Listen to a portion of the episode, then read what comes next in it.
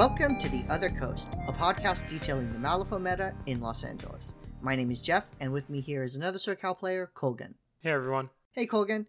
Uh, so tonight we are going to talk about versatiles. You know, what it is, what we think of the versatile system, what we think works, what we think doesn't, and what we might like to see Wyrd do differently in terms of you know, kind of the phil- philosophical role that versatiles will have in the game. Uh, so to start us off, I'll just explain really briefly. Uh, versatiles, it uh, uh, quality models can have, and what it means is that any model uh, or any crew can hire them without having to pay the extra uh, one soulstone tax for them not sharing a keyword with the leader.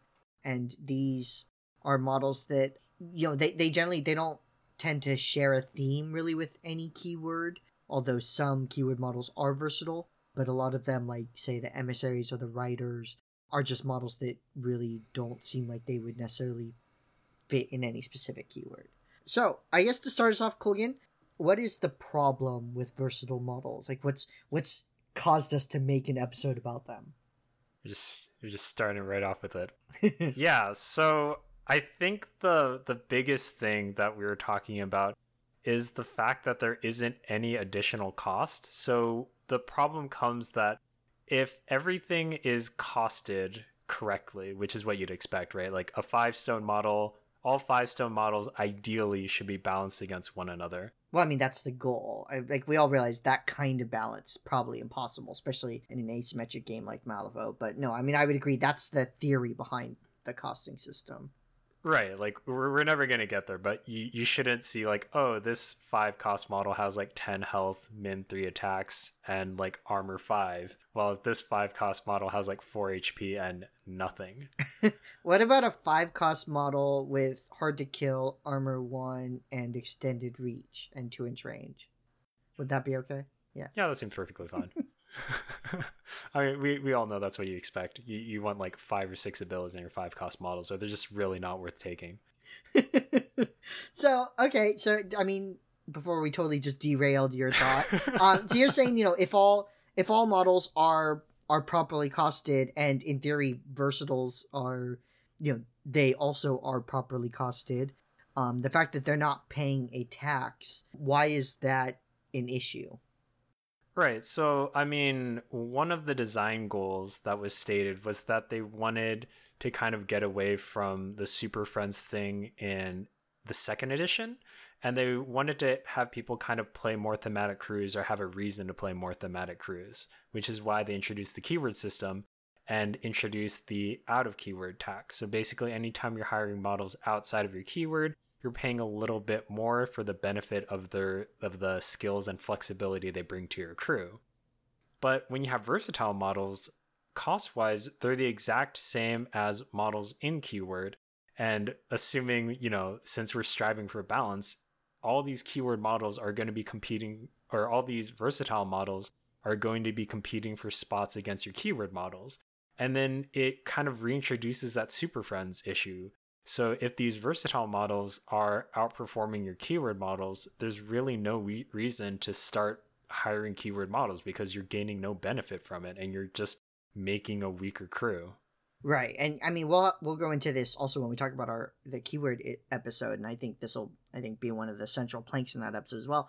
Uh, but a friend of mine who who uh, has worked as a CCG developer for uh, Babylon 5 and Wheel of Time and I, I think some other games he he put it in that he said good cards uh or sorry great cards crowd out good cards and good cards crowd out bad cards. And and that's true also in malifaux and i think ultimately you know for a long time we were shielded by the fact that the edition was new and that people were mostly just playing in keyword but now increasingly we're seeing that people have identified kind of the the most efficient models or the the at least they've they managed to identify some models that are overtuned. And so we're starting to see a lot of crews that include these models and we're in danger of kind of falling back into a super friends range. And when you have the ability to hire without any increased cost because uh, just a one soulstone tax is not going to fix the super friends. Ultimately if one model is more efficient than another and it's more efficient by you know by an amount to where that that it overcomes the the tax increase you're going to include the you know the overtuned model. But versatiles i think make it harder to to avoid falling into a Super Friends meta. Yeah, I would definitely agree. I, I think, you know, one of the things you brought up is it makes it a little harder to see it, right? Because if everyone's taking models out of keyword and paying that tax, then that's a pretty clear sign that they're undercosted for what they bring. If everyone agrees that, oh, if you add one to their cost, they're still worth taking over any other model at the same cost within keyword. I feel like it's a pretty clear indication that something either the keyword is way underpowered or these models are above the curve or do way more than they should be doing for their cost. Mm-hmm, mm-hmm. No, I, I I would definitely agree with that. Uh, so you know, there's a lot more I think that could be said about this subject, but it, it's kind of I think it's something that we're really going to want to talk about in in our keyword episode quite a bit. So I'm gonna move on now to uh, what we listed as maybe a, a second issue with some of the versatiles in our our pre-show outline, and that was uh, that they're not as thematic. Uh, and and I think when we wrote this, we were kind of talking about the um like the orphan versatiles, right? Like Hinamatsu is a versatile, but she's in a keyword and she fits in the keywords that she's in thematically. But uh, yeah, like the effigies and the riders, just the models that uh, Yasunori, right? The models that don't have a keyword native to themselves, that they just have versatile, they're not. You know, why is it a problem that they're maybe not as thematic? This is really, I think, going to be kind of more on like how you view the game in and of itself, right? If you kind of like the more narrative stuff, the more lore driven stuff, it's nice to see like a crew that has a very strong identity. You know, it's like when you're playing against like Jackdaw, you see all these guys with gallows people, right? Like people that are being executed and stuff like that. But if you start throwing in all these versatiles, like, okay, they're running around with giant pigs as well, like all these ghosts. So it can kind of break the immersion a little bit. I think from a gameplay perspective, it can also be a little bit difficult as well because, you know, if you're going against Daw, you're expecting, you know, a lot of staggered, a lot of terrify and things like that so you might take against that but if they're able to like go heavily armored or like a very high speed fast damage crew it's going to completely mess with your expectations and it's going to be much harder to strategize and you could end up teching completely wrong and just being uh what's the right word for it what like blindsided yeah completely blindsided because like oh they're showing this master but their crew is nothing like the thematics of that keyword because they just hired in all versatiles. Right. And so then that's a problem where, you know, it's not down to the individual model level. It's not like, oh, we included one versatile and and that's a problem because in fact the ability to to shake up what an opponent expects, that's that's a good thing in Malifaux. I mean I, I'm sure you would agree with that. But I the way you put it at the end I think is the most important because part of the issue with versatiles is that you can bring a crew that maybe has no relation to what that master's keyword is supposed to be doing, right? Colette is a great example. Mm. Right now, Colette Super Friends is a very powerful list, and it, it it's kind of similar to how she played in second, although in second people usually brought Howard Langston, or at least frequently did. Uh, and now you pretty much never see that just because there there are better options for what she wants to do. Uh, but if you know if your opponent is declared Colette and you don't know about Colette Super Friends, and you're expecting kind of to play against this sort of schemy crew and you end up getting steamrolled by a magical cow and some robot girl, you know, on a horse who's reactivating everything. It it's you know, you're kind of like, well, why are people complaining about Colette's keyword? You know, she seems very strong to me. To the extent that it really kind of undermines the keyword system, that's where uh, I have really kind of this uh, not as thematic issue. I think another like another element of it is the fact that not all keywords have the same degree of synergy within each other, right? So you mentioned Daw. Daw's a great example because Daw he, he's healing and drawing cards when his keyword models are damaging enemy models that have uh, upgrades, right? Mm-hmm. But versatile models, in, unless they're a versatile model that's part of a keyword like Hinamatsu or something, versatile models don't have the abilities that tie them with keywords because they're just they're not part of keywords, right? And even even for the versatile models that are keyworded, if you've brought them out of keyword, they're not going to have that synergy either. And so I think it undermines that kind of keyword reliance or that keyword synergy. And so versatiles are much more accessible to keyword to masters and and that don't and and keywords masters and keywords that don't have a high degree of reliance on their specific keyword mechanics which is another reason why Colette Super Friends. And I mean, I hate to keep railing on this, but it's I'm, I'm disappointed because I in second edition I mained Colette. Uh, and I just when the keywords first came out and I saw Colette's keyword and it was kind of trying to do interesting things, and so I'm disappointed to see the best way to play her is basically you, you know the same way to play her in second edition. But the reason you can do it is because Colette as an individual model is very strong and she has absolutely no reliance on her keyword at all. So you start with a great great master and you add in 50 stones or you know 40 something stones because you want a cache 40 something stones of great models and you have a great crew but do you have a thematic crew like you know is the keyword system really proving its um its viability at that point right and i mean i think it also like compounds the issues right I felt like, you know, looking at the performer keyword, it relies very heavily on Colette to kind of do, you know, the heavy lifting for fighting or like rearranging so she can free up all the other models in a keyword to kind of like move around and scheme. Mm-hmm.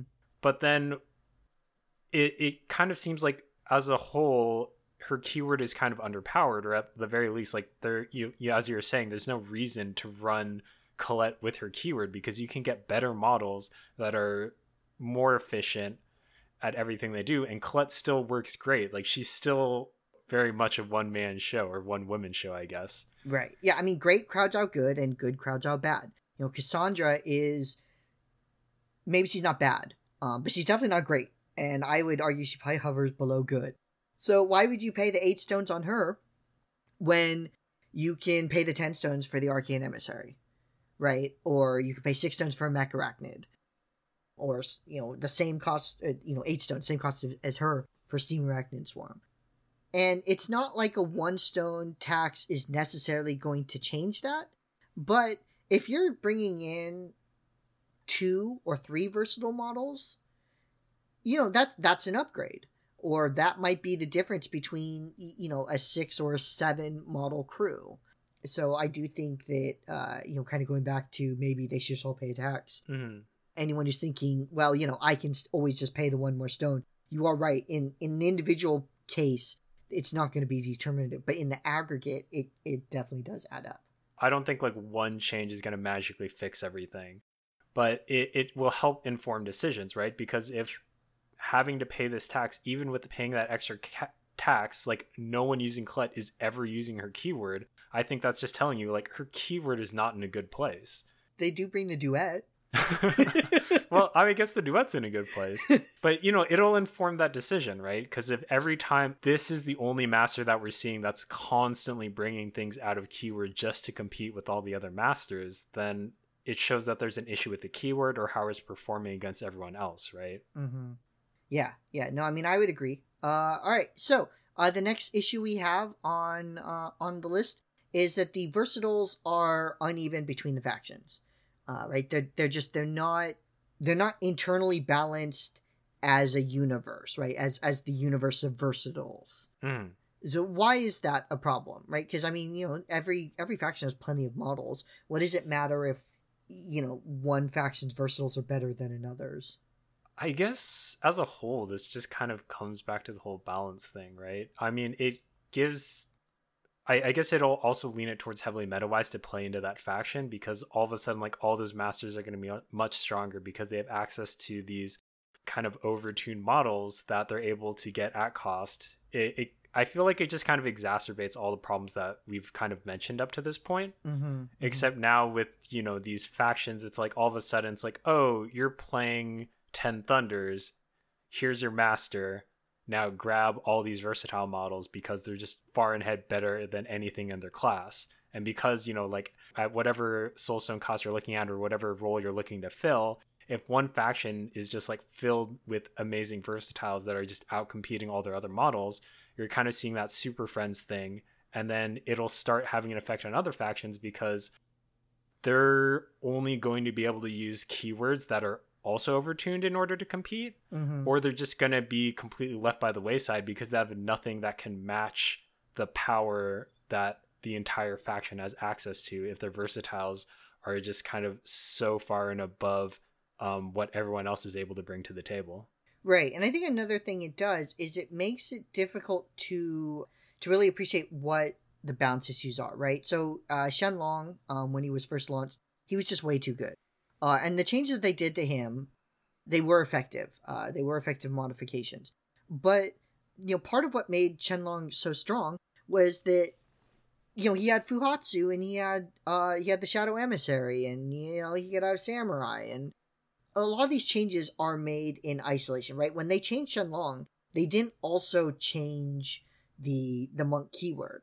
So what was happening is Shenlong was performing very well, uh, and he was very strong, and so they nerfed him, and and so as a result, Shenlong just doesn't see play nearly as much, right? You can still get all the other models that he got, a, quite a nice crew, because the Ten Thunders of Access to great versatiles, except for Yasunori, who got you know nerfed into the ground.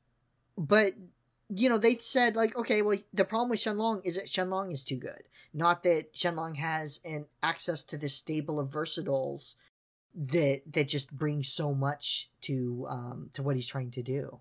Okay, I guess that's you know kind of again more along the lines of uh, great crowds are good, but I I just and and we, you know we say all this without any sense of that Wyrd's doing a bad job. You know this is this is not an easy game to make and an easy game to fix and so I, I just you know I, I do I don't want to sound like uh, I'm intensely critical of, of Wyrd's developers. I, I think on the whole uh, they've done a pretty good job. It's just it's interesting to me how Shenlong went from like an S tier master. I mean I, I know a lot of people don't like talking about tiers of Malifaux, but he went from like top of the list to you know kind of just sort of middling, which I think is probably where you want everyone to be. You probably want everyone to be kind of middling. Mm-hmm. But yeah.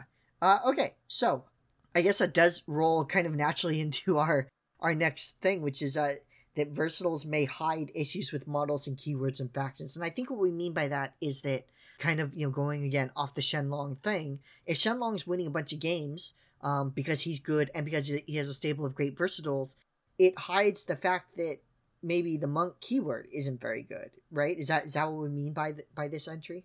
Yeah, yeah. I mean, you know, we kind of touched on it. This we're seeing the same thing kind of happening with Colette at this point, right? She's considered a top tier master, but if you're like, oh man, Colette's great, everyone says she's the master I should run. I'll go pick up her entire keyword and run with that, and then you're not seeing any success. It's like, oh, you fool! Like, why would you use her keyword models? yeah, and I also think it, it it makes it harder for newer players to understand how they're supposed to be playing the game. Right? If you pick up Colette uh, and and you kind of do a little bit of online reading, but not too deep to where you have learned about Super Friends. Mm-hmm. But you know, you're you're reading like, oh, the performer keyword is kind of schemy. You know, you're you're sort of like trying to do misdirection or trying to avoid direct conflict and trying to meet your goals and make it inefficient for your enemy to to meet your goals, right?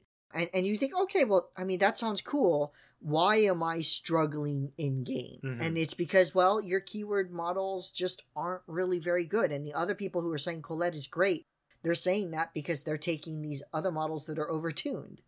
Yeah, well, I mean, ideally, again, we always you want things to be kind of balanced to the point. Like ideally, and everything that is the same cost is going to be about as effective as the other.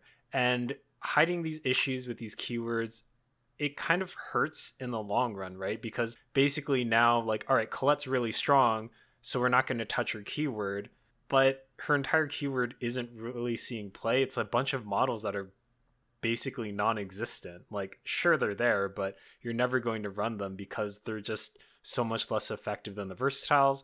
And you can't really call like, oh man, let's buff the performer keyword while Colette's already running around like taking heads everywhere she goes. Right. Yeah. I mean, I guess that was kind of my point. Is that these keywords are clearly induced or introduced with a sense of how they should be played. Now, of course, the developers didn't really. You know, you can't game out ahead of time how people are going to play anything like Malifaux, right? Because Malifaux is just so complex mm-hmm. that even the most far-sighted developers are never really going to appreciate the depth of the game once it gets into the hands of, of the community. And that's a good thing because that's how games grow. Uh, if you had a game that the developers already understood how it was going to work out from day one, that's probably a pretty stale game without uh, very much depth. But the keyword identity, it maybe shouldn't be determinative of how you play, but it should it should always influence how you're going to play. And the issue we're seeing, I think, with uh, you know, with the Super Friends crews, whether they were in GG Zero with Shenlong or right now, you know, for instance with Colette, is that they undermine that development uh, philosophy, and so it makes it harder, I think, to make proper changes going forward. Yeah, and I think it also just kind of like forces you to be aware of the meta, right? Because if you're like, oh, I'm aware of Colette, you know, she's supposed to be very schemy, she's going to drop scheme markers everywhere, she's going to be very hard to like land a solid hit on. But then you go into the game, and it's like, oh, no, she's just running into me with like two or three bruisers and just killing and massacring my entire crew.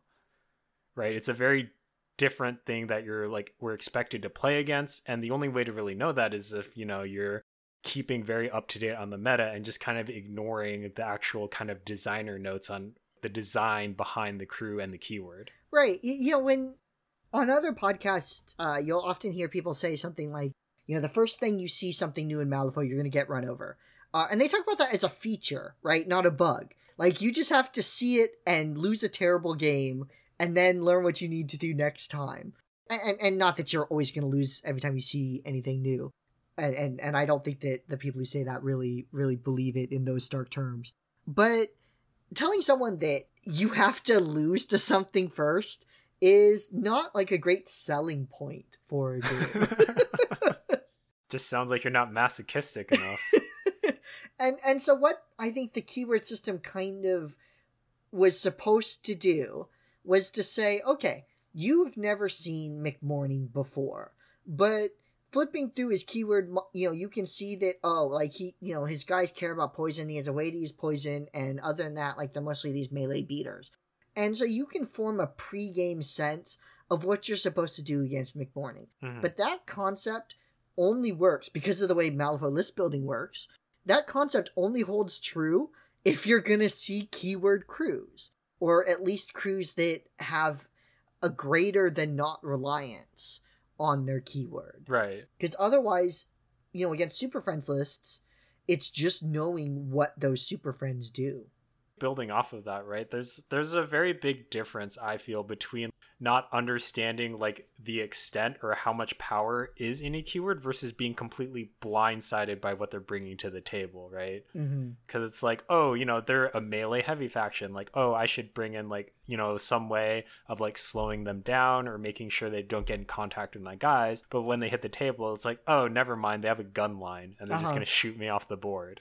Yeah, yeah. One of my uh, uh friends in in second edition, uh, he run a Misaki gunline crew, and it's actually I I inherited uh, his Misaki models when he when he left the game, and the Torikage weren't even built because he had uh you know he had Fuhatsu and he had Samurai and, and, and he had a gunline crew, and and it's like yeah here's here's my unbuilt keyword models. Of course, there wasn't a keyword system back then, but mm-hmm. models were still thematically tied to each other. And so yeah, I think that really just kind of illustrates what we're talking about. Uh, all right, so the next uh, issue we have is that versatiles constrain list building, and this kind of goes to the fact that you know versatile models or well great models crowd out good and good crowd out bad, and so if versatile models are those great models, if they are overtuned to the point where they should always be taken, it kind of shrinks the universe of viable crews.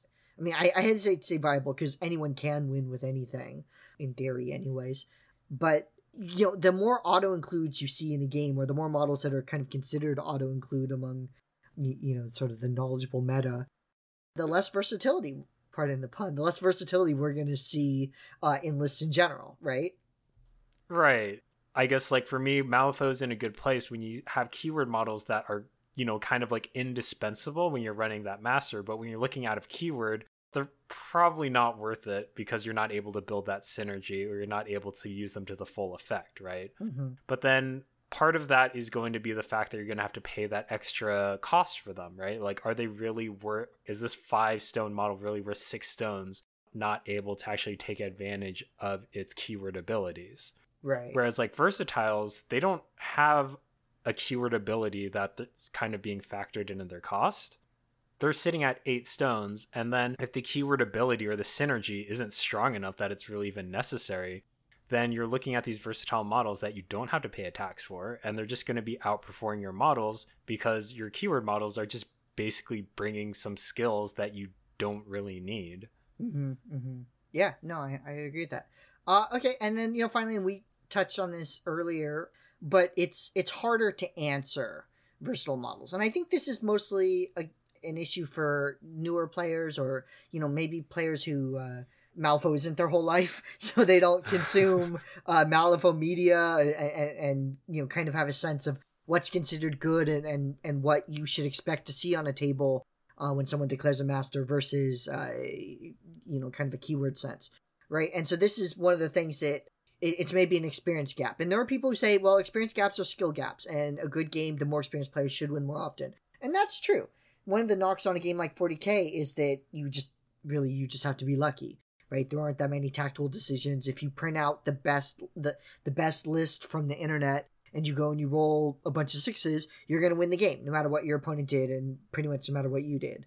So it's not that experience shouldn't matter at all but because versatiles are this pool of cheaply accessible models, if you are not kind of tuned into uh, what's good and what's bad, you have like less of an idea of of what to bring to a game. I think that's what we mean by this, right?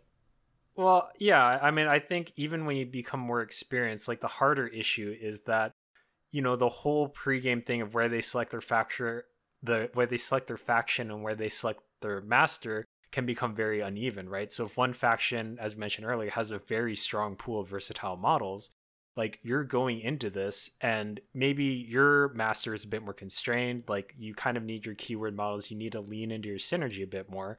Well, now the opponent has a lot of options to tech against you, but you can't really go out of your keyword system without breaking everything or you know like losing all your strengths or you're like versatile keywords or your sorry your versatile models don't actually have enough flexibility to allow you to build a functioning crew to replace what you would the synergy that you have from running your master in keyword right right i mean it's interesting for instance that um you know a model like Jack jackdaw jackdaw's a good model but he cannot do a super friends list well, I say that, and people are going to make a super friends list and totally just show me up, right? But but Jackdaw is a model that is tied to his keyword with a high degree of, of, of synergy there. And so even though Daw is pretty powerful, and you sometimes see people on online complaining about him, I, generally not really the the more experienced players, but if you're kind of newer and you got brutalized by him, I could definitely understand why you would think he's overpowered.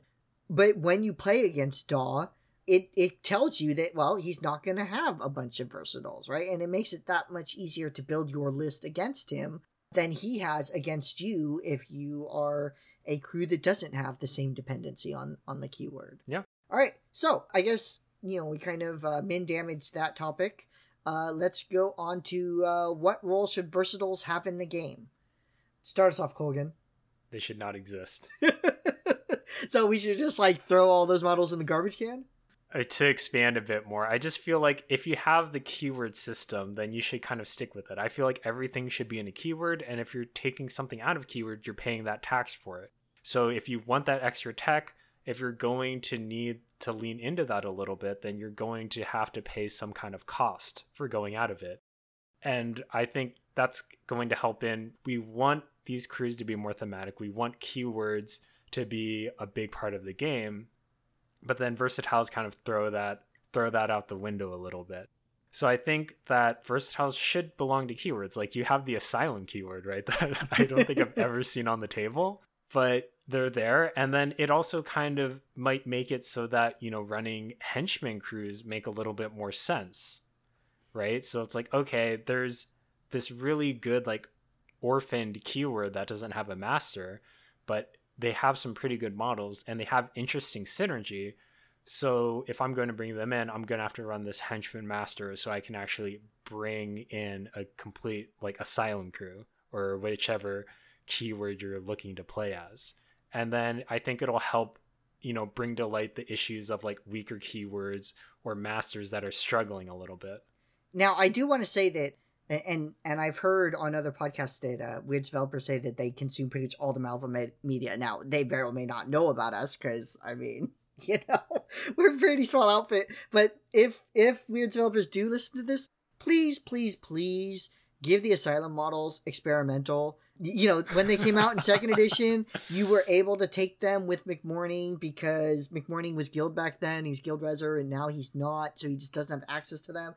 And thematically, visually, they just very much belong there. And I would do it in at least a game or two just for fun, even though I don't think that they really work all that well together.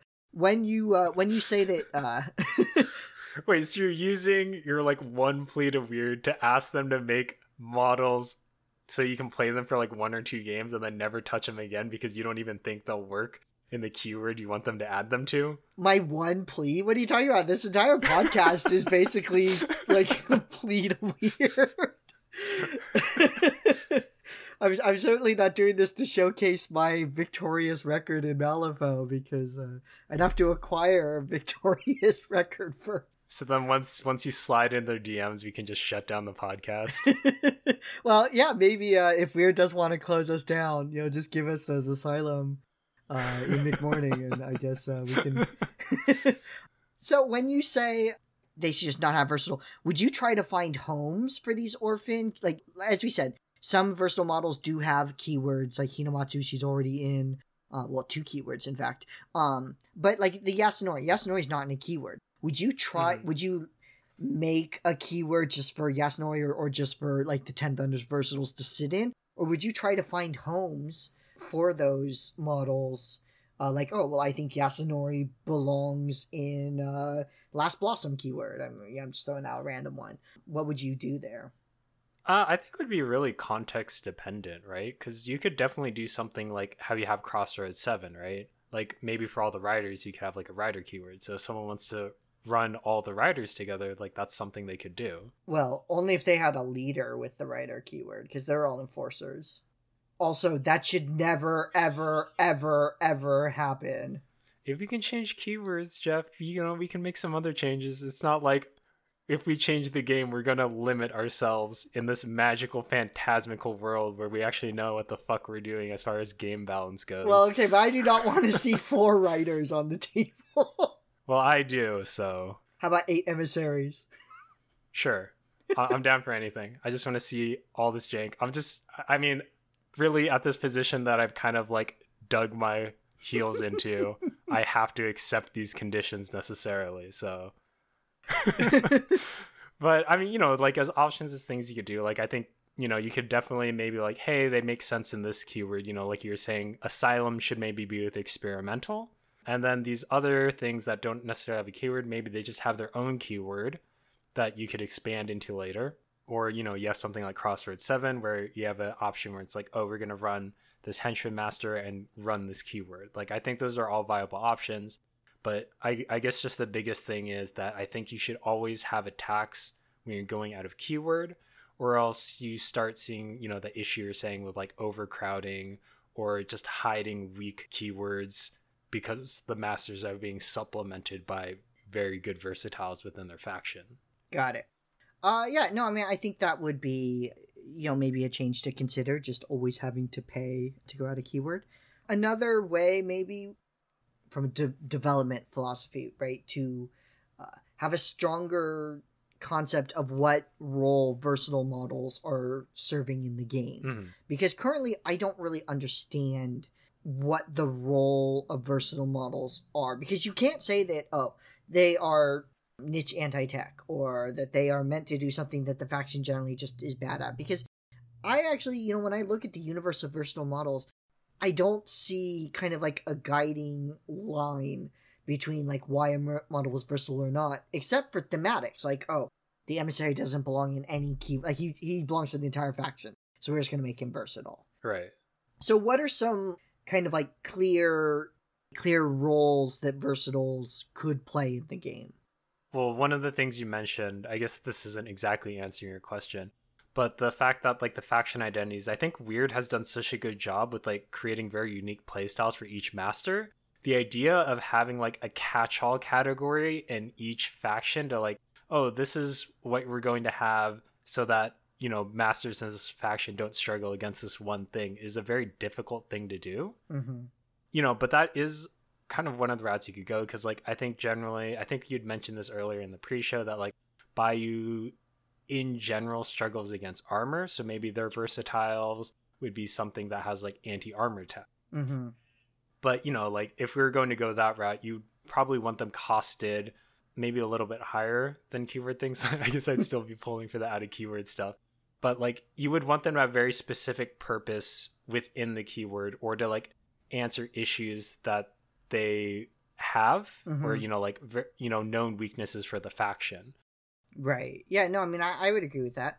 Uh so anti you know, like anti x tech is one role the versatiles could have served right? The you know the anti armor for the bayou the you know some some root making sure everyone has at least some access to some ruthless or uh you know mm-hmm. we had that episode about summoning right so maybe giving people anti summoning tech doesn't all have to be exorcism could be other stuff but basically mm-hmm. just having and not maybe a, a ton of these options or maybe not every faction has all of these options but just giving a pool of anti-x tech models right is one possible one possible way i think to maybe philosophically think about what models should be versatile or what versatiles should do yeah i mean I, I i do feel like the biggest issue is that yeah we're not quite sure what role versatiles are meant to play because you know there's factions that don't have any way of really getting ruthless on demand or no way to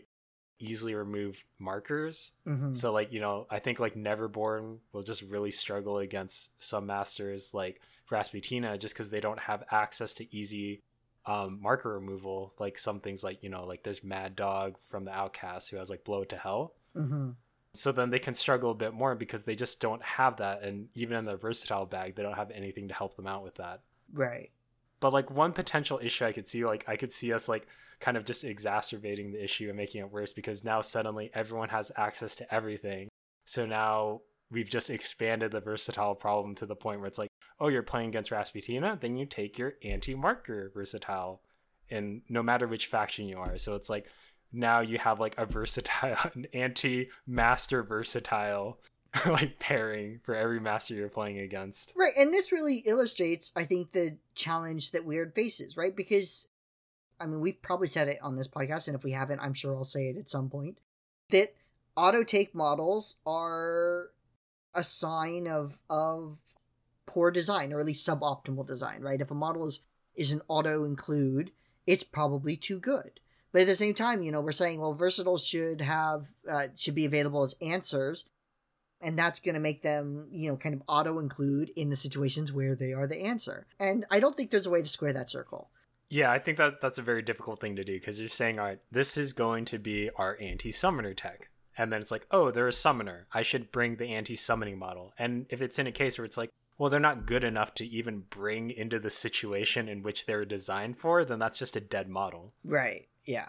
So I, I I freely admit this is this is not an easy an easy process, and Wyrd has has on the whole done a good job. But I think my knock against versatiles that really kind of goes to the heart of the matter, right? Like uh, uh, when you're writing and and you're getting feedback, the expression is like try to figure out what the note is behind the note, right? Sometimes you get feedback that you think is stupid or that makes no sense, but it's not necessarily about addressing someone's specific feedback. It's about trying to figure out like what their underlying issue was that made them say the specific thing they said. And for mm-hmm. me, the underlying issue that I have currently with the versatile models that exist is that I do not feel like a strong sense of designer philosophy in why the models that are versatile are versatile, except for, as I mentioned, you know, the few thematic options. Right. But then, you know, we also see that there are, we have some orphaned models that are part of a keyword and there's nothing really else in that keyword but then they're also versatile so that anyone can hire them and the question is well why are they versatile and that keyword instead of just being like an orphaned asylum model right right are there going to be more asylum models I, I mean like yeah I, I i don't know like personally I, I would just like to see more cool things like crossroads 7 just having those more options that you can kind of play this keyword that doesn't really have a master so we can snowflake. So another i guess design philosophy that could have guided versatile models might be to have them do things that are uh, like truly unique in the game. Uh, and there are some of these right? Like the riders their bonus action that all of their revel abilities those tend to be unique. Even like the moonlit charge that the um, hooded rider has i mean that's just a bunch of charge attacks but that you know that effect is kind of the quote unquote most basic of any of the riders, and it's still pretty distinctive and pretty neat.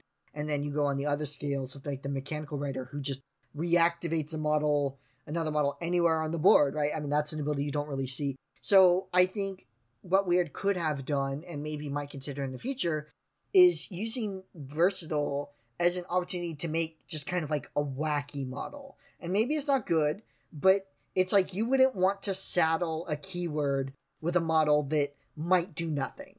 But for a versatile model, you might just kind of throw the ball up and see where it lands. So thinking kind of like goblins and like fanatics and stuff like that, that it could be really good or it could be really bad, but it kind of gives you an option to play around with like I guess some very specific actions or very unique abilities. Oh, you mean like GW goblins? Yeah, yeah, yeah. Yeah, yeah, so, something like that. I mean, just something that's gonna be pretty outside the box. You know, Magic I think has a lot of these cards, right? Of course, it's pretty hard to compare cards with models because the card pool is just going to be so much larger than than the model pool can ever hope to be. But I think with versatiles, since they're not tied to a keyword, you really do have the opportunity to be more creative in in what they do. Mm-hmm. And I think if Wyrd has a, had as a goal, oh well, we should give these, you know, we should make all these versatile models distinctive. That might help avoid making a bunch of models that are just kind of like overtuned beaters that crowd out other models. Yeah, yeah, I could definitely see that. Yeah, I mean, you could even tie like these unique things that they do to the faction identity, right? Like Arcanists are supposed to be good at drawing cards. they think they draw more cards, or have like a card shuffling robot. yeah, I, I mean, I think you would kind of want to figure out what you wanted to say about each faction, maybe in a sense mm-hmm. that's um the clearest thing that joins Masters within a faction to me are aesthetics. Right? I, I don't think that there's like a lot of thematic or mechanical elements that carry from keyword to keyword within a faction. Mm-hmm. So versatiles could have been a way to kind of illustrate factional identity in model form. Yeah, I mean, I, I, guess a way you could do it is also kind of give the idea of how it functions, right? So maybe like guild guard are just like versatile models freely. Wait, they're not versatile, are they? But they're like freely available to all guild people because they're part of the guild and they can kind of requisition these guys to do whatever they want. Mm-hmm, mm-hmm. Uh, all right, so I think another another way maybe to look at versatile is as a template for improving models that are currently bad in the game. Right. So one of the things about versatile is that any mo- any keyword has access to it at its base cost. Mm-hmm. But there's a lot of keyword models that are subpar but cheaper than you know maybe some versatile. So one example that I, I, like to use on, and I've used it a couple of couple times on the forums. Everyone who listens to this podcast, even casually, knows that I think the mole men are terrible. I think they're probably uh, the worst model in the game. I can't really ever see a reason why you would bring them other than to troll someone, right? Like to try to win with the mole men. But one of the ways Wyrd could improve these models, and they tend to be either lower cost models or really high cost models. The, the mid range models, for whatever reason, don't seem to have this specific problem.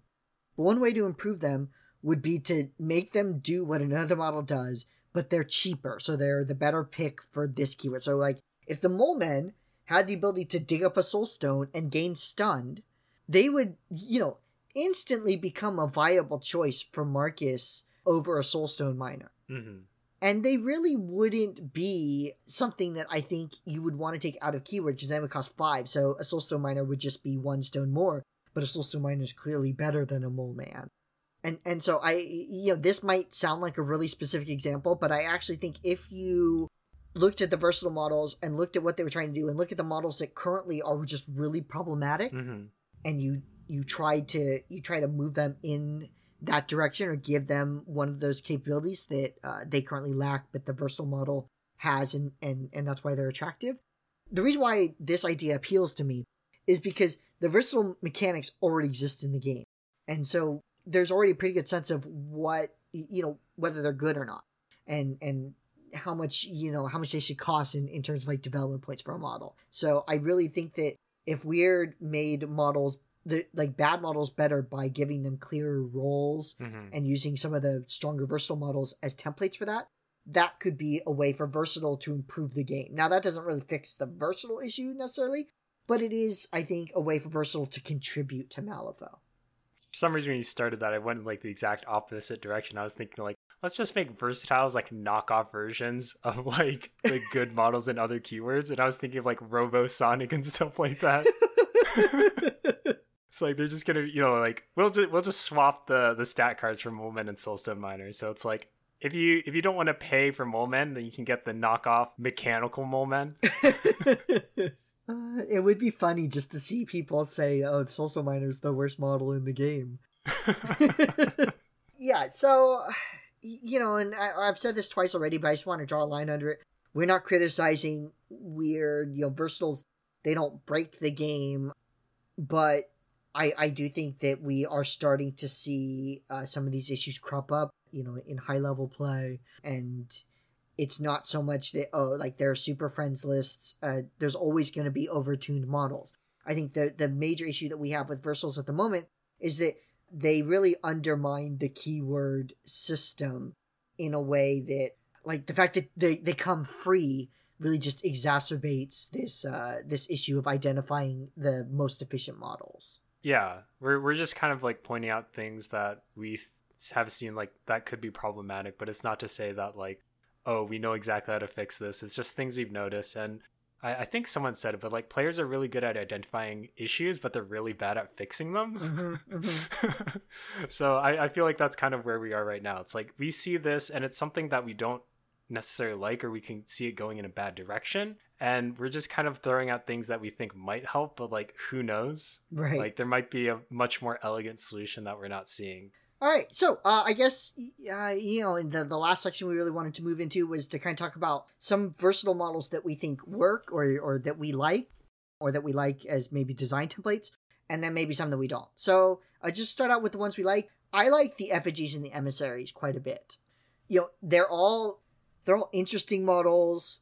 They all have their own kind of aesthetic, but it still ties to the factions aesthetic, so I think thematically they work really well, which isn't always true of the versatiles.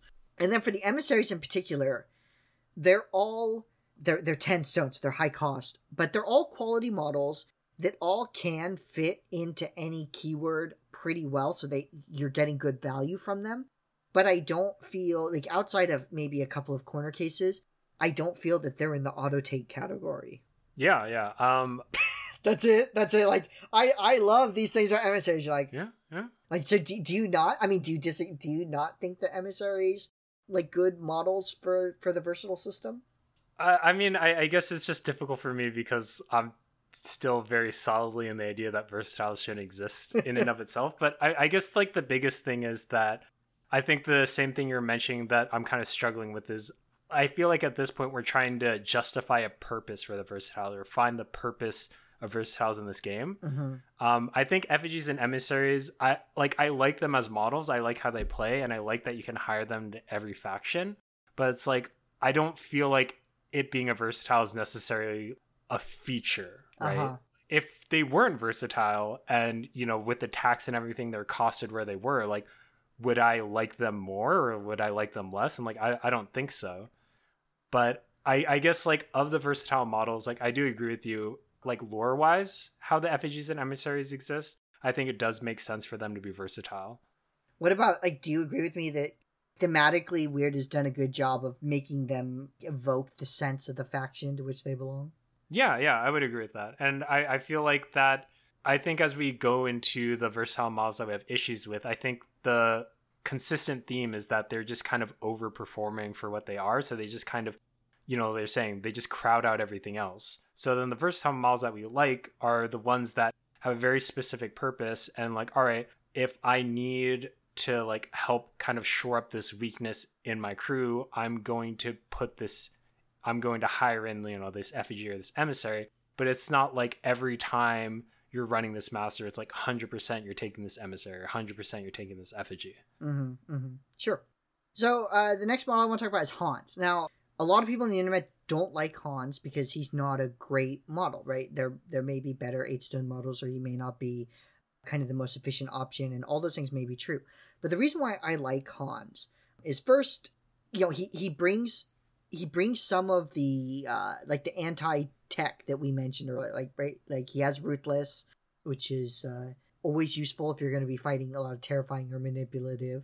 and it comes, you know, in a not overwhelming package, right? He has Ruthless, but he himself is not a model that's going to be just blowing things off the table. Uh, his damage track is pretty modest, which again a lot of people do criticize. But you know, I see Hans as an answer to specific problems, and I think that is a good developmental philosophy, like philosophical area for versatiles to sit in. Like for the for the battle report we did with Vic and uh, Raspy, I said I brought Hans. The reason I brought Hans is because I wanted him to slow and stun your ice golem, right? Mm. And Hans is eight stones, the ice golem's ten stones. So if I'm eliminating, you know, if I'm reducing the the ice golem to one action a turn because he's slow and stunned, that I think is a fine use for my eight stone Hans model. And and so the fact that I brought him because you brought the ice golem, like to me, that's that's what I want versatile to be. I I brought him in the game for a very clear, very specific goal that my keyword was not going to be able to deliver. And then I didn't bring the ice golem. You didn't bring and and and I set you know you put that crescent forest like that dominated the middle of the board. Yeah, I just snuck it on there while we you know we were sitting around. so I, you know, I, I, Hans was just not the right model for that terrain set, uh, which you know is another indication that he is a model that works under specific circumstances. And mm-hmm. if you don't, if you don't recognize those circumstances correctly, you're not going to get value from him. And that, to me, is what sounds like a versatile model should be. I mean, really, that's probably what all models should be. But if you're saying, well, versatile is you kind of meant to be the missing tools in your toolbox, then it should definitely be even more true of them. Uh, yeah, the, yeah. Uh-huh. I was just going to agree again, so then you can go on. right, right. I guess I I just didn't really think I needed to like wait to see what you were gonna say because uh, like why would you why wouldn't you agree with me? Uh... uh, so I think the lone swordsman is kind of in a similar mold for me the Lone Swordsman, he's a model I quite like. I actually I don't bring him that often just because in Ten Thunders he gets crowded out by better versatiles like Fuhatsu, like Minako Rei. Uh, I mean, she, she's not doing the same thing as the Lone Swordsman, but I think she's just a better model. Uh, the Shadow Emissary. But the Lone Swordsman, he's a model that I like quite a bit because he, he does have the Ruthless. But what is interesting about him is that because he has adaptive, and he has a trigger on every every suit for his sword. He can operate even in an environment where the rest of your models are really dependent on keyword synergy. And if we are saying that we think as just a design goal, Wyrd should be tying things more closely to the keyword system, then the corollary for that should be that versatiles should be effective on their own. And I think the Lord Swords the Lone Swordsman is a good example of that. Were you waiting for me to agree with you again? I was. I, I was being polite about it this time. I, I I also agree. Um, I, I do like how you bring it up that the idea that the versatile should have something to kind of make them work a little bit more independently since they're basically being thrown in with all these like buddy buddy keyword models. So it does make sense for like things that, you know, like to have adaptive to make them run a little bit more efficiently considering they can't actually kind of strengthen your existing keyword. But I think, again, that just kind of highlights the issue where in keywords where that synergy isn't really required, you're going to be looking at versatile models because they're going to be running more efficiently than your actual keyword models at that point. Mm. Yeah, no, I mean, I agree. I, the, you know, the last one we have on our list, and I mean, if you come up with any, uh, any more, I mean, uh, you know, it's not like we have to stop because the list ran out. Uh, but the last one on our on our pregame list was the Crossroad Seven. I mean, I love the Crossroad Seven. I I could talk about them uh, all day. But uh, you know, I think you were actually maybe the one who added this. What would you say about the Crossroad Seven? Why is it in this uh, category that we love them? For the reasons you mentioned, they kind of have a very unique position. Um, you would bring them against like very specific things, like I've been playing Ten Thunders lately, and I'm like keep looking for a reason to bring Lust, but it's like so insanely specific the situation I would bring her in because what she only gives out sin tokens when an enemy model draws a card. Uh, well, yeah. Other than her, you know, sin spiral trigger, which isn't really easy to get. Right. So then she has a very specific purpose. You know, it's like I'm going to only bring her in against crews that have a lot of models that are like constantly drawing cards. But it's nice that, as I mentioned earlier, they have their own like kind of keywords. You can run Crossroads 7 as their own crew, and then all their synergies start stacking up, and you can get some really interesting play or I guess just get completely destroyed in an online vassal tournament with. but it, it's just, you know, for the things you have, they have very specific purpose. They're not, and I think they're very powerful in that role, but it's not necessarily something that's going to come up or going to have such a strong effect on the game that they're necessarily going to be the one thing that, you know, like single handedly wins you a game but they have a very strong design philosophy. They have a very cool thematic. And yeah, it's nice that every faction, well, I guess except for the Explorer Society, kind of has their own flavor of that that they can kind of bring to bear in it. I feel like it kind of adds a little to I guess the faction identity, even if it's kind of inadvertent in that they have a model that's able to turn off a very specific ability. Yeah, I, the Crossroads Seven are actually a good example of uh, you know what I talked about earlier, where one design philosophy for versatile models could have just been models with weird abilities, like not necessarily. You know, we don't know if these are good or not, but they're just kind of odd. Mm-hmm. If you look at you know the Crossroads Seven, they very much fit the bill. Like each of them, as you said, they're they're kind of shutting down or at least complicating a facet of the game, right? Like Sloth spreads out the tokens for healing, and you know Pride for uh, cheating, and, and so on and so forth. But then when you look at the back of the card too, their actions are also uh, unique, right? They they're doing different things. Like greed, greed is a pretty niche model. You would not want to bring greed uh, very often. But if you're guild and you're going to be playing against Colette Super Friends, greed becomes a, a fantastic choice. Uh, and it's because of like the weird stuff that she does against Soulstone users and against models that have upgrade. So I think the Crossroads Seven, even if uh, uh, you do lose some online tournament games with them are interesting because uh, there's different ways to play them. You can play them together as a crew, uh, and that and that really appeals to people who like cross factional stuff. Um, you know, the five color magic players and, and whatever else. And we may be a minority, but we are out there. Literally dozens of us. I just think that the Crossroads Seven are kind of an excellent format for how I would have liked to have seen versatile design in general. Yeah, I mean, it's kind of cool that it has a very strong theme, even though it's not very direct. You know, it's like they're a band, they all have their own instruments, and it's kind of cool to see out all on the table. And I feel like because they have that strong thematic thing, it probably made it a little bit easier to design them. And even if they kind of miss the mark in, as far as power level, they're just still great models to see. I mean, I think for the most part, the uh, because they're all they're only seven stones, so I think on an individual basis they are balanced models. Uh, mm-hmm. And I think they have clear uses. I you know I bring Wrath with every Pandora crew I play. I bring Sloth into you know a number of Rezzer crews that I play just because you know a ten inch heal with no test is really good. Now of course he does hand out slow, um, which is a bit of a problem. It's a problem he could probably fix because he can give fast to friendly undead.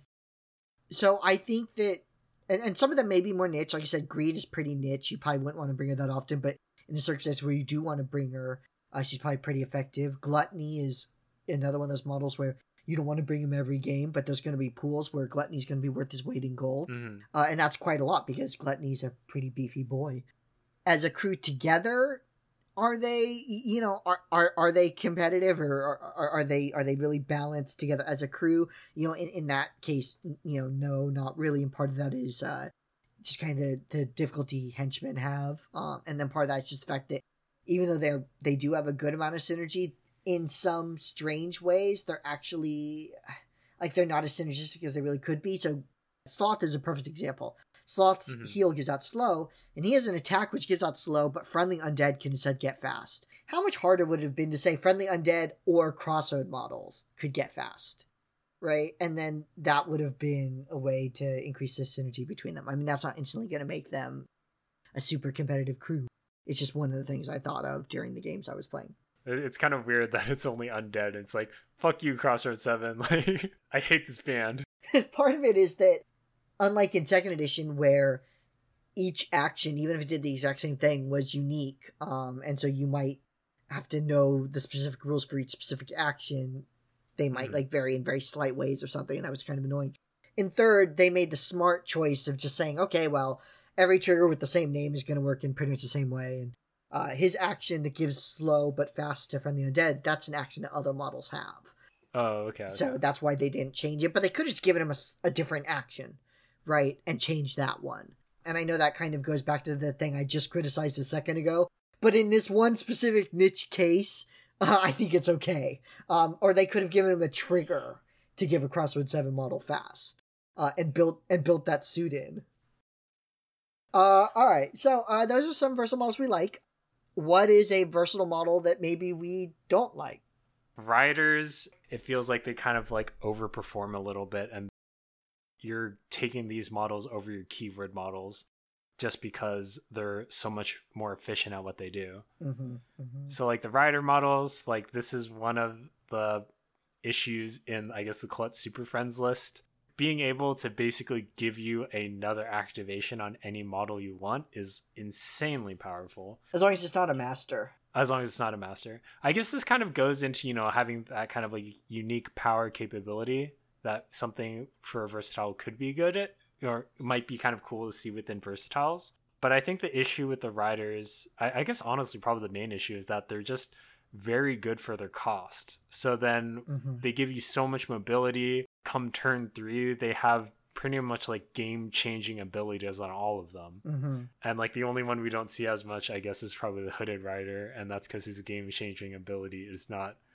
that good. Yeah, or it's not, I guess like not as strong. it's not like an auto win or it's not as it's not as game changing or something, but it, it's still you know quite effective. And I, I would agree with you that I mean the riders cost eleven stones, so they are not cheap models, and yet they are still probably undercosted. hmm They're also just generally and universally good, which is probably why they crowd out so many models. Those those five suit triggers on on their bonus action.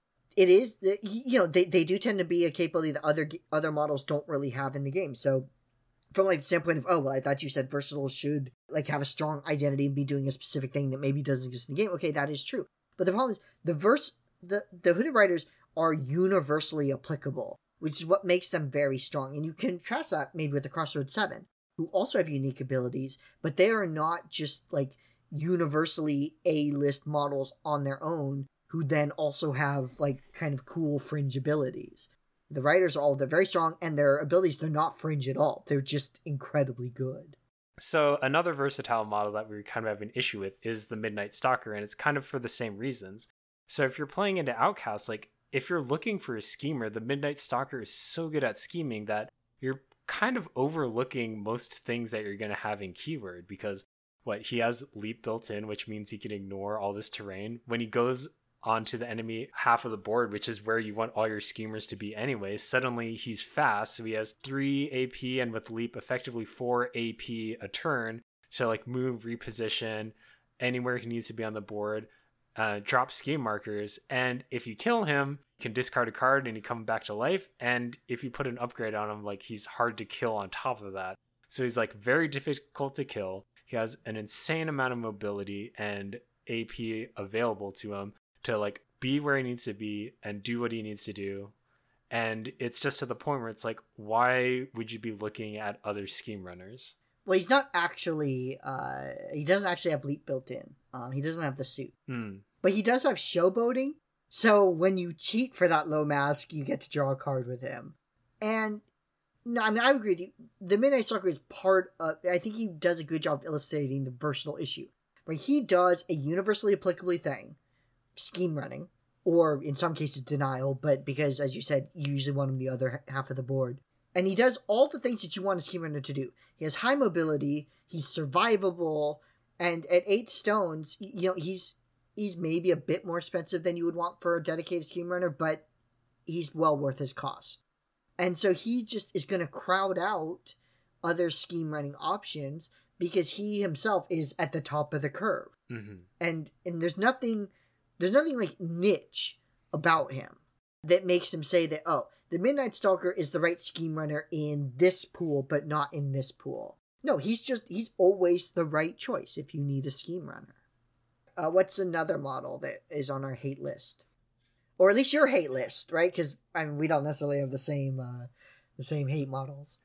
Yeah, I, I mean, I, I feel like you should take this one too because basically, whenever versatiles come up or ten thunders come up, you always have to go on your little rant about Fuhatsu. So how how about you take this one? Fuhatsu is very much on my list. He's just a phenomenal model. He's you know he's ruthless. He's got his uh, uh his his plus flip on his gun. So things that you try to do if you're let's say you're a terrifying crew, um like Jackdaw, right? And part of the, you know I, am terrified of I'm scared of when you actually pick up Fuhatsu.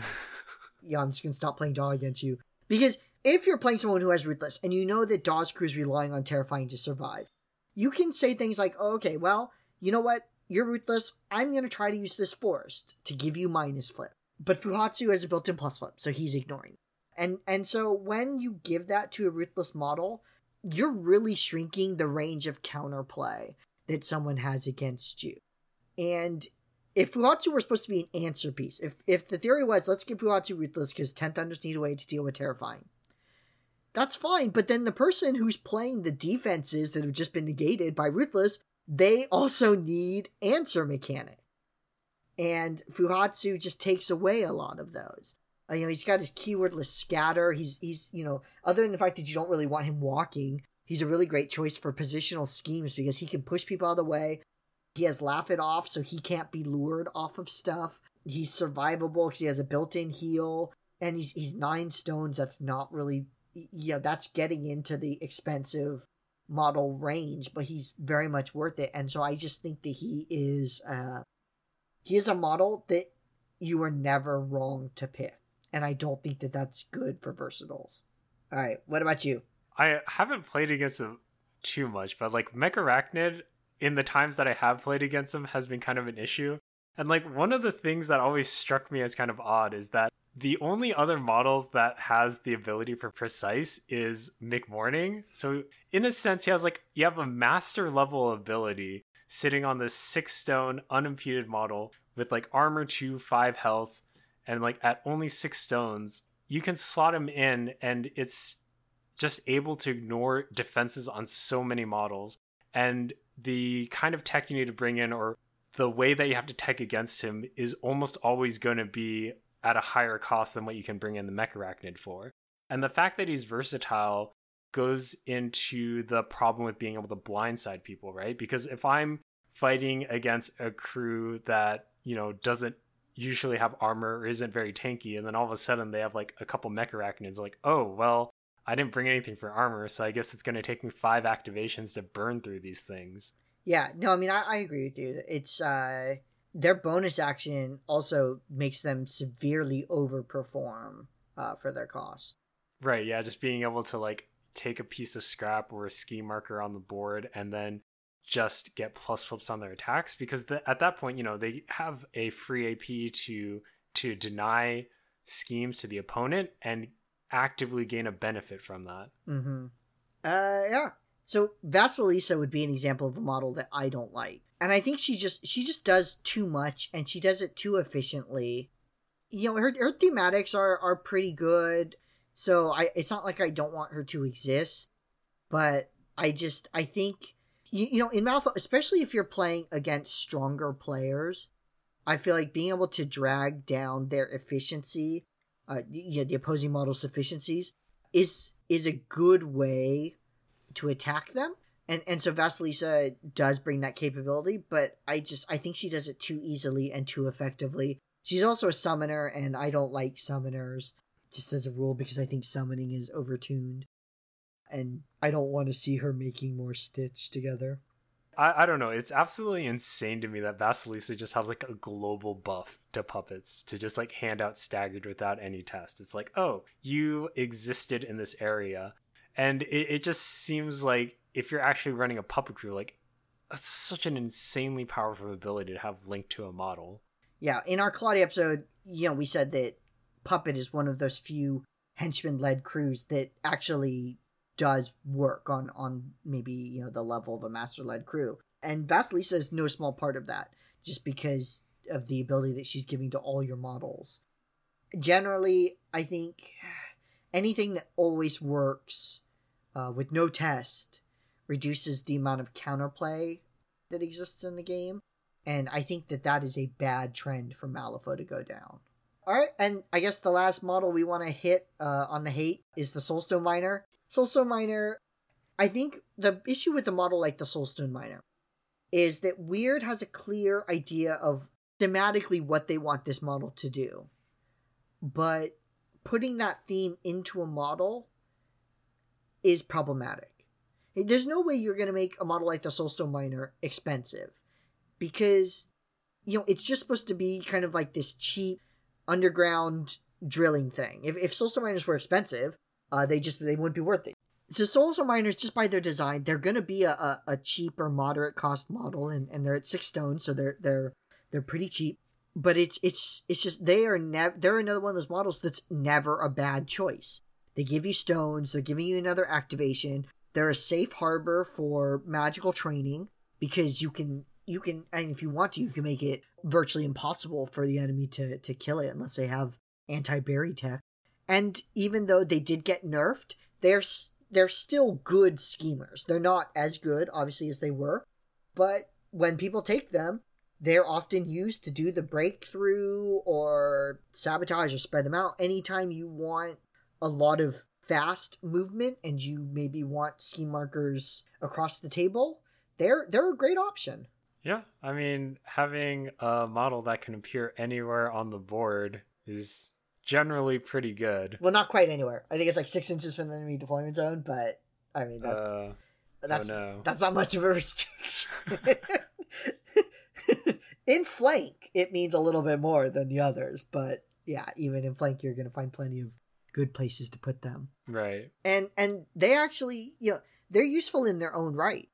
You know, their ability to blow up a whole bunch of destructible terrain make them a really great pick against you know, like Raspy or Euripides. And they're the kind of model that didn't really need value add abilities. Mm-hmm. Just their kit is already so good that to make them answers also is is problematic because you're never wrong to take a Soulstone Miner, even though we're not saying always take a Soulstone Miner, right? Because I mean, you can make a crew and not have a Soulstone Miner and still win the game, surprisingly enough. But when they are models that you're always going to get good value from, and then against certain masters, there's an incentive to take them. That again is kind of a problem with me, eh, to me, with uh, uh the versatile system. Yeah, you're basically just getting better models at cost. Uh huh.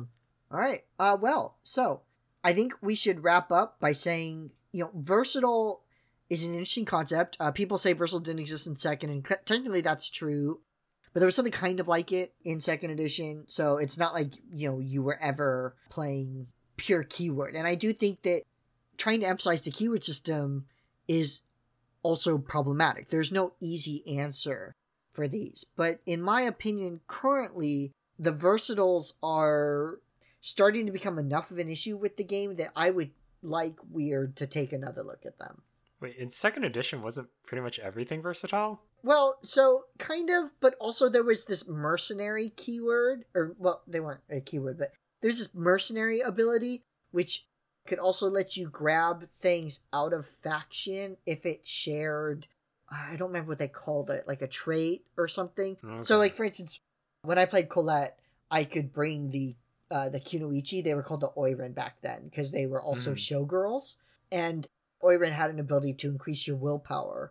And that was really useful in the second edition meta because Rotten Belles had a stat 8 lure that was just super strong. Now, of course, it was never really worth it to do it in anyways because you know you always just wanted to take your your super friends. But if you wanted to try to play a more thematic Colette list, which I did try to do, I see. All right. Well, so I, that was my summation. Do you have any kind of wrap up thought about versatiles? Yeah, I mean, I guess just repeating, but I feel like you know they wanted to make keyword a bigger thing to kind of help new players get into the game and also to have some kind of incentive for people to actually play like thematic crews and enforce synergy but i feel like versatiles are kind of working against that idea the fact that you have these models that can be hired into any keyword with no penalties at all is just kind of saying like all right well we want everyone to play in keyword and play on theme. And if they want to go against that, they're going to have to pay more, except for all these guys. And part of the issue is just that we're not really sure what the design philosophy or the requirements for being a versatile model are, right? Mm-hmm. Like you have some versatile models that we feel like are in a decent spot in that they're very specific in what they do and they're good at that, but they're not necessarily ever going to be overpowering in a game. Whereas you have other versatiles that are, you know, they're at the top of the curve for the role in the game to the point where it's you have to convince yourself not to take them. Mm-hmm. Yeah, or you know, be like you and just don't buy versatile models. I guess like at what point do you stop being a new player?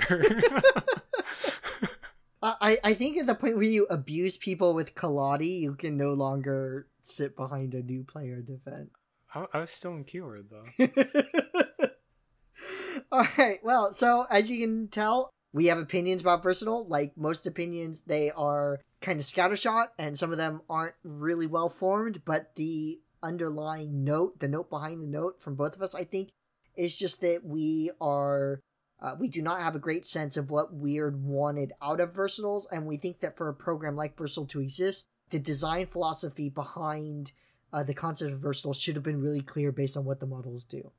That's going to do it for us for tonight. If you've stuck around so far, thank you very much. You know, we play down here in Southern California, but that's just one part of the Malifaux community, and we would like to be part of the wider discussion. It's why we're doing this podcast, or at least in part. So if you have any thoughts about how we're doing, please let us know. We love receiving feedback. Thank you very much to everyone who has sent a message. And we we have a facebook we have a discord we you can leave us voicemails on our anchor site which a couple people have done. We're on reddit you know we have a website.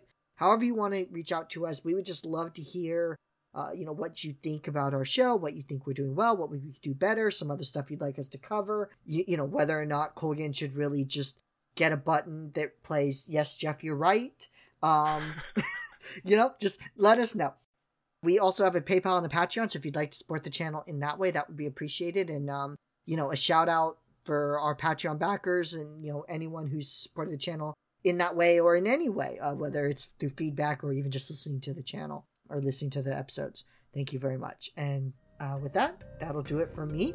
So I'll just say good night, everyone. Yep. Night, everyone.